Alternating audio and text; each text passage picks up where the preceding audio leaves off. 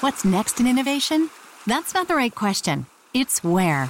Puerto Rico is more than just a tropical paradise, it's an innovations paradise where startups and global players coexist in a vast and vibrant ecosystem where talent runs deep, highly skilled, and bilingual. Plus, Puerto Rico has the most competitive tax incentives in the U.S. If you believe your business can go anywhere, this is the place to bring it. Find out more at investpr.org/economist.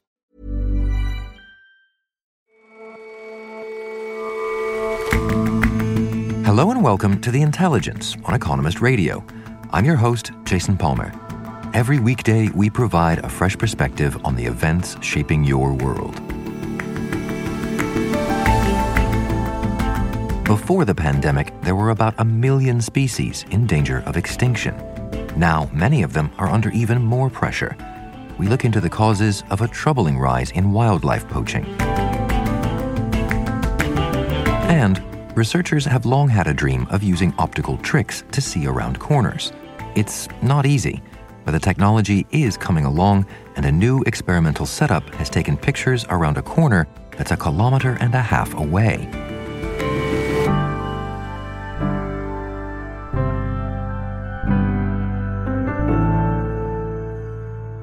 First up, though, a new wave of COVID 19 is washing over India. On Sunday, there were more than 68,000 new confirmed cases, the highest it's been since the first wave in the autumn. On the same day began Holi, the festival of colors.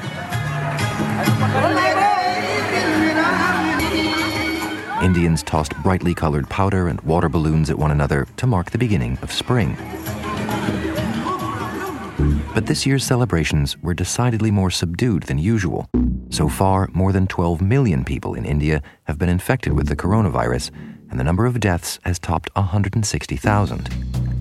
The fatality rate has been lower than expected, but the speed of infections this time around has people worried. And while the country's vaccination program is underway, inoculating such a huge population will be a mammoth task it's slowly sinking in that this is a full on second wave of the virus. Max Rodenbeck is our South Asia bureau chief and is based in New Delhi.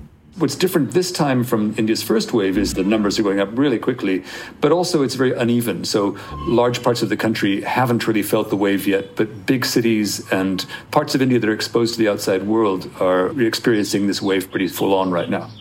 And what's the reason behind this sudden spike? India's first peak was in September when briefly India had more new cases than any country in the world.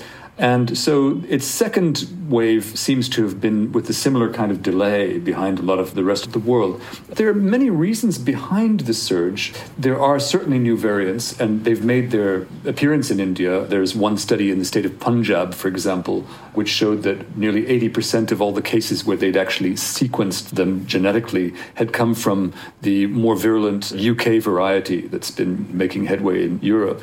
Uh, it's also, as elsewhere in the world, there was a weakening of restraints that people had been using. Mask wearing had fallen off. People had been gathering much more often. Schools had reopened. There was a, a lowering of the guard in a big way. And you say that the geographic distribution of this evident second wave is different from the first. Are there other things that distinguish it? One thing is that it seems much faster. In the city of Bombay, for example, Mumbai, the numbers have gone up by a multiple of six in just a couple of weeks. And the other thing is the people infected this time seem to be younger. The demographic is slightly different. That might have something to do with India's vaccination drive also, which prioritized older people. And if part of the reason behind this wave is the loosening of restrictions, is that to say that the government is considering tightening them again? Yes, but it's the government is taking a slightly slower approach. Last year, at the beginning of the worldwide pandemic, the Indian government adopted one of the harshest lockdowns in the world, and I think in retrospect, it was realized that that was probably too harsh. India's economy was probably hit more badly than any other large world economy. It shrank by about twenty four percent in just three months. So there's a, an understanding that a massive total national lockdown is just not on the cards again.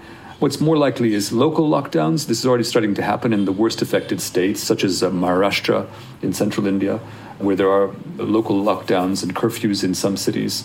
At the same time, the government is wary of offending people, and it's also in the middle of an election campaign. Four very large Indian states are having their local elections right now, and the ruling party at the center is fighting in those elections, and they don't want to stop their election rallies. So that's going ahead. There was a big restriction put in place for one of the uh, largest religious festivals, a Hindu festival in northern India, which usually attracts tens of millions of people. That was scheduled to go ahead as recently as February but that has now been sharply curtailed, and the government has asked people to stay away. And you mentioned the vaccination effort. I mean, broadly, how is that going in India right now? It's going slowly but surely. Slowly, because of India's sheer scale and numbers, vaccinating 1.4 billion people is really going to take some time. So India is doing well. They've vaccinated something like 60 million people, but it's not a big percentage two or three million people are getting a shot every day. But experts say that if India wanted to blunt this wave of COVID, that number would have to be more like 10 million a day. And it doesn't look like India can achieve that anytime soon. It's partly also a question of just producing enough vaccine. India is the world's largest producer, but it also has commitments to supply foreign countries.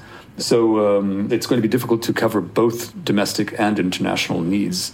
And f- for the time being, the government has put a kind of freeze on shipments out of India. Do you think that foretells a greater amount of concern of protecting India's own supply in the future? Yes, as in any democracy, the pressure is very strong on the government to look after its own citizens first. So it's a delicate game to play when you're also the world's major supplier. So it does look like there are more kinds of vaccine that are going to come on stream in India in the next couple of months, and that the producers of the vaccines that are currently being done here will be cranking up production. But that may come too late to really stave off the wave of COVID. When we spoke when the, the, pandemic was first underway and the case numbers and deaths in India seemed anomalously low, there was the suggestion that if coronavirus were to take hold in India, that it would be apocalyptic scenes. Have those been avoided? Do you think there is any prospect of that kind of collapse of the health system that was worried about before? It's still anyone's guess. I mean, one of the unexplained things is that India has a very low death rate. Some people say India doesn't count well enough, and that's possibly true. But even so, the death rate is below where it would be, even if you didn't count enough deaths. So Indians are simply not dying in the numbers that they are in other countries. I mean, if you take the whole of India, the number of people who die in car accidents every year is about the same as the number of people who died last year from COVID. So some of those initial fears of mobbed hospitals, which didn't play out, maybe India will be lucky again. Natural immunities combined with vaccination will keep things okay. But uh, with changes in variants and so on, it's always good to be cautious. The trouble is that India does have a weak medical system in the end. There aren't enough doctors, there aren't enough hospitals, and so on. So, if the numbers really get out of hand, then India will not be able to handle it. But so far, so good. And I know you're very much still in the middle of things, regrettably, but on the whole, how would you assess India's record on the pandemic more generally in comparison with other countries? like almost every country, it's been a little bit hit or miss. Politicians like to claim that all credit's due to them and that none of the responsibility is theirs for things that go wrong. The government has done some things quite well. The current vaccination program is pretty good but also some things have been serendipitous. It was a private Indian company that decided to just go ahead and start producing vaccines even without any aid from the government. And that's one of the reasons why India is able to have a big vaccination program going. So I'm afraid it's a bit of a roller coaster ride, and with the second wave coming in, it's anyone's guess how it's going to play out. Max, thanks very much for joining us. Thank you, Jason. For more analysis like this from our international network of correspondents, take out a subscription to The Economist. Get a great introductory deal at economist.com slash intelligence offer. The link is in the show notes.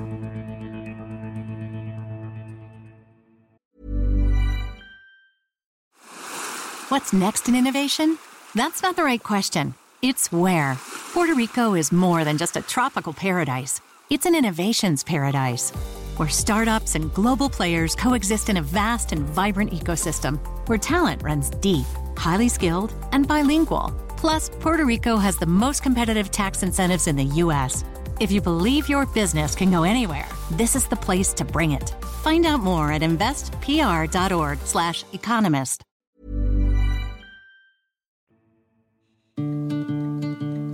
Already this century, several species have gone extinct. The Pinta giant tortoise from the Galapagos, the eastern cougar that once roamed across the Americas, and the Caspian tiger, one of the world's largest big cats. It seems that soon another will be added to that list the northern white rhino. I recently met Najin and Fatu, who are the only two surviving northern white rhinos on Earth. Avantika Chilkoti is one of our international correspondents. It was at Ol Pejeta Conservancy in Kenya where they live. And there they're known as the girls.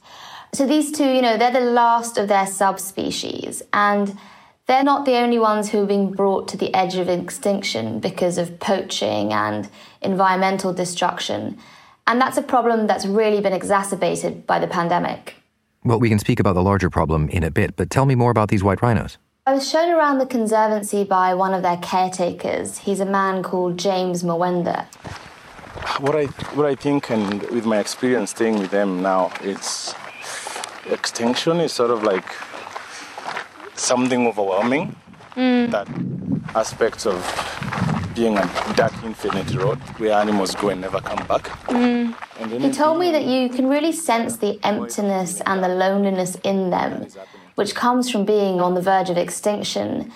Given there's no surviving males, modern science is the only hope to keep the northern white alive. So every three months of late, the girls have gone through this very invasive medical procedure to harvest their eggs. And then these eggs are rushed to Italy to be fertilized in a lab with frozen sperm from long gone male northern white rhinos. And the ordeal just leaves them exhausted for days. You can imagine it's it's very demanding for the animal. Mm. So it's not an easy procedure for them. Richard Vigne, who runs Ol Pejeta Conservancy, he told me there's pretty small chance of reintroducing a viable population back into the wild.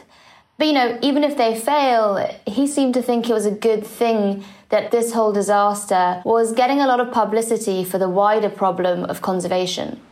They have become ambassadors for extinction. So they have generated massive publicity around the whole issue of biodiversity loss and extinction um, because they're a charismatic species. And people um, can't believe that a charismatic species of this size and, and kind of um, charisma could be going extinct. Even before the pandemic, the United Nations estimated that there are 1 million plant and animal species at risk of dying out. And you mentioned that the pandemic is making matters worse because it's led to an increase in poaching. I mean, why is that? There's two main reasons. Firstly, these protected areas have been emptied of tourists because of lockdowns. There was a, a recent survey that suggested 90% of tour operators in Africa have seen their bookings fall by at least 75%. That's a problem because tourism funds conservation work. When you, as a visitor, go to a state run park, a private reserve, a community conservancy, whatever, you pay a small fee quite often to enter the protected land and for a bed in a posh camp. And without that cash, these places can really struggle, as Richard Vigne told me. 70% at least of our income, our annual income, is from tourism. So the hole, the financial hole that we're left with, is massive. He said that money is crucial not just to pay for staff, but also things like vehicles, tech, security that goes into anti poaching efforts. It's a multi layered, multi-faceted complicated security operation that has to operate 24 7 to be effective to prevent rhinos being poached. That comes at huge cost. Without the usual revenue from tourism, these guys have had to cut their costs, and that's meant scaling back some of their security. Uh, the same is true elsewhere. It's not just in Ol Pejeta. Parks have been cutting back on the area they patrol. They've been reducing very expensive things like nighttime operations. And all of this is just to save money.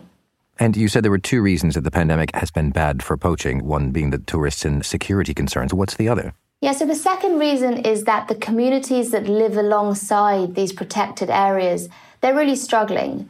A lot of them have jobs that rely on tourism. Some of them lead tours or they help maintain lodges.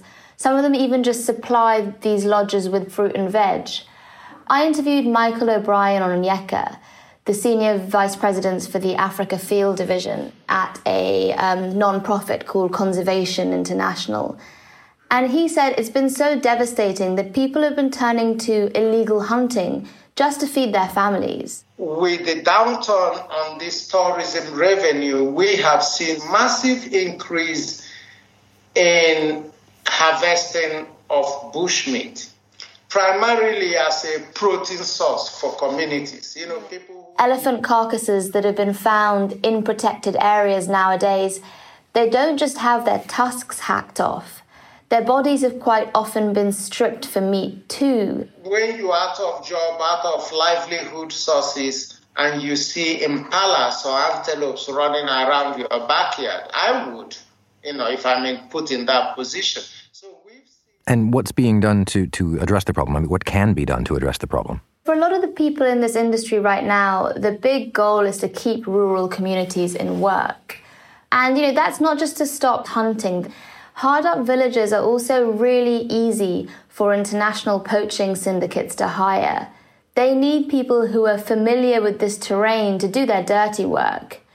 And the other thing is it will help defend against poaching if, you know, conservancies and parks can diversify their revenue stream so they're not just relying on tourism money. And then there's the matter of illegal wildlife trade that got the northern white rhino in trouble. Right, and as Mr. O'Brien Onyeka pointed out to me, the theory that COVID 19 originated in a Chinese wet market, it's just reminded people it's dangerous to meddle with wild animals. Because COVID is a zoonotic disease, you've seen China during this period tighten its uh, wildlife trafficking rules and enforcement so that has additionally reduced the prospect for people to traffic in illegal wildlife, mm-hmm. and which directly impacts the incidence of poaching. It's probably a long shot, but the real hope is that the pandemic shows people just how dangerous the illegal wildlife trade really is for humans as well as animals. Thanks very much for your time, Avantika. Thanks for having me, Jason.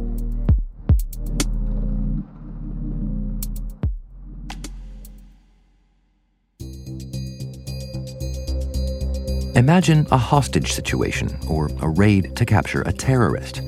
For all the technology that the police and the military have, they can't see, for example, what's behind a partially drawn curtain.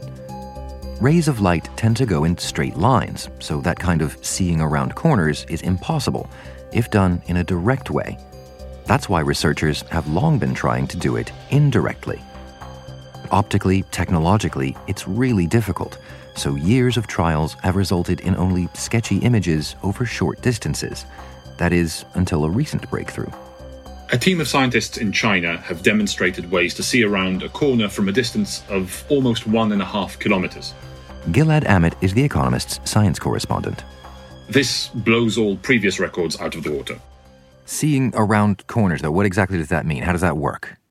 So I'd like you to imagine, Jason, that you and I live in apartments that face each other across a busy road and that we're in the habit of staring into each other's homes. Now, if you hide behind a barrier, like a curtain, for example, I won't be able to see you directly. But if there's a mirror positioned in the right way on a nearby wall, I might be able to see you in that. And that's because some of the light that hits you bounces off the mirror and then makes its way to my eyes. In theory, you don't actually need a mirror to do this. So long as the wall has some degree of reflectivity, light that bounces off your body bounces off the wall and then makes its way towards me as well. The information it contains will be much more jumbled than if I was using a mirror, but sufficiently smart mathematics can, in theory at least, reconstruct its journey. And that's the principle that researchers have been exploiting for years to try and see around corners in what's called non line of sight imaging. Okay, and, and how about this new demonstration? How did they do the same thing over a kilometer and a half?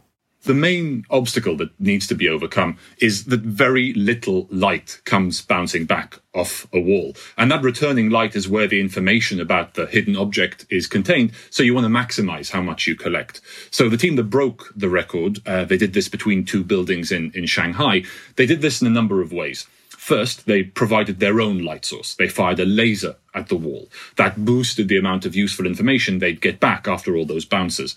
Second, they used extremely powerful detectors to collect every single particle of light or photon that made the return journey. At that distance, there are very few survivors. For every billion, billion photons fired across the gap, only one or two return. Uh, and finally, an obvious touch in retrospect, they carried out the experiment at night to minimize the amount of background light that might interfere with their imaging. So, is that to say that this challenge of seeing around corners is now solved? It can now just be done? I guess it depends on how fast you want to see around a corner and in what level of detail. The principle has been established for a while. This is several hundred times further than anyone has done it before, but there are a couple of limitations. Capturing the data in Shanghai took a couple of hours. So every time light bounces off a wall, uh, you lose some of the information because the light is scattered in all possible directions. So the object that you want to take a picture of has to be quite close to the wall. The distance used in this experiment was about 75 centimeters, and that's quite close to the upper limit. To go any further, one researcher told me, you'd need a laser so powerful that it would start burning a hole in the wall. So, as things stand at the current state of the art, how, how might it be put to use? There are a couple of uh, industries that are interested in this work. The military have funded work like this in the past. Applications include scoping out a battlefield, knowing which buildings in a hostile city contain civilians, that sort of thing. Um, NASA has also been interested because if you could put such a laser on a satellite orbiting a distant world, you could in theory, see inside uh, tunnels or caverns or other subsurface spaces without needing to actually put uh, someone on the surface of the planet. And uh, engineers in the autonomous vehicle industry have also been interested. They would love it if their cars could spot a speeding motorist just before they came hurtling around the corner. These sorts of applications remain years, if not decades, in the future. But the arrival of results like this, which are so much better than previous records, suggest that other extraordinary advances are possible. Gilead, thank you very much for joining us. Thank you, Jason.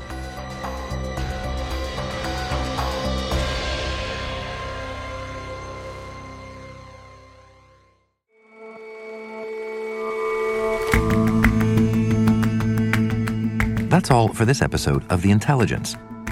If you like us, leave us a rating and a review, and we'll see you back here tomorrow.